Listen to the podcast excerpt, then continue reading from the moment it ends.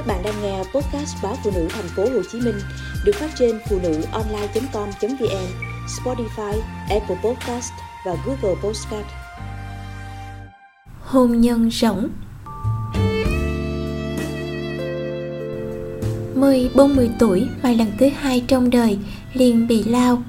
Lần đầu khi cô là sinh viên, ăn uống thiếu thốn lại phải làm thêm nhiều đầu việc để có tiền ăn học nên sức khỏe suy kiệt còn bây giờ, cô có chồng con đã tậu được căn chung cư cao cấp ở thành phố Thủ Đức, đang là trưởng phòng của một công ty quảng cáo, lương trên 50 triệu đồng một tháng. Vậy mà Liên lại lần nữa bị lao. Giờ mình tiền không thiếu thốn như ngày xưa, nhưng có lẽ lao lực nên bệnh mới tái phát. Liên buồn rầu nói, Cô kể, thời gian dịch Covid-19 bùng phát, trường mầm non đóng cửa cô vừa làm việc ở nhà, vừa chăm con. Chưa kể, suốt nhiều tháng trời thực phẩm khan hiếm, liền lo xa nên đặt mua hàng sĩ từ rau củ tới thịt cá. Lúc đó không thuê được người giúp việc, nên chuyện sơ chế thịt cá rau củ để bảo quản tủ lạnh rất vất vả. Lo xa nên mỗi lần mua được, mình mua rất nhiều. Nhiều đêm thức tới 2-3 giờ sáng để sơ chế, dịch vừa bớt thì mình cũng kiệt quệ sức luôn. Liên tâm sự. Tôi hỏi, chồng đâu? Sao không phụ? Ít nhất là việc chăm con. Liên cười bảo, ôi trời, thôi đừng nhắc, có chồng cũng như không. Anh hải chồng liên là con trai út trong gia đình có ba chị gái. Từ nhỏ đến lớn, hải không biết làm gì, ngay cả chuyện cắm nồi cơm điện khi có gia đình, hãy cũng mặc định chuyện bếp nút là của phụ nữ.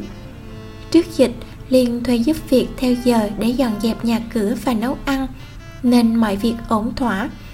Thế nhưng khi dịch đến, không thuê được nữa, từ đó một mình cô can đáng mọi thứ. Liên than vãn nhờ ổng chơi với con thì ổng cho nó xem điện thoại hoặc tivi cho rảnh tay.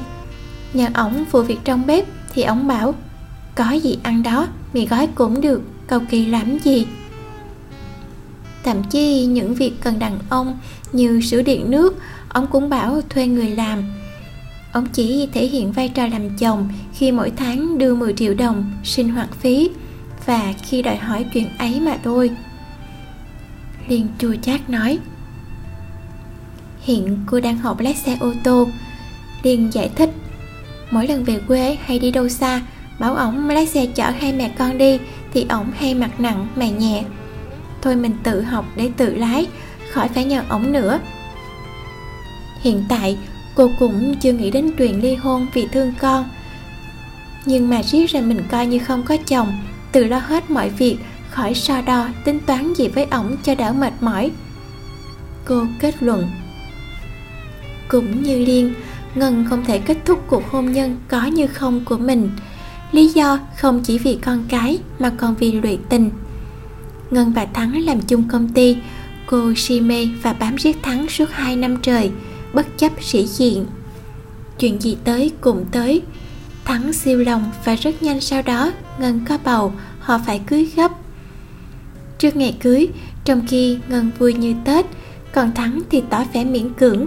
Nhiều người biết chuyện, nói Thắng chỉ vì phúc yếu lòng nên bị Ngân gài Nhìn bề ngoài, ai cũng nghĩ Ngân có phước vì Thắng sống có trách nhiệm.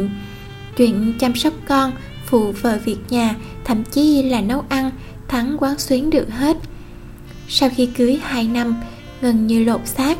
Từ một cô gái ngây thơ, nếu không muốn nói là có phần quê mùa, cô bỗng trở nên sành điệu, sexy hơn. Lấy chồng đẹp ra là có thật, thế nhưng ở trong chăn mới biết chăn có rần một lần. Tôi hỏi ngân về việc cô ăn mặc hở hang quá, chồng không ghen hay sao? Cô thở dài. Em chỉ mong ảnh ghen, mà ảnh cứ như gỗ đá về chị. Hóa ra, mọi nỗ lực làm đẹp chân diện của ngân là để quyến rũ chồng, nhưng vô ích.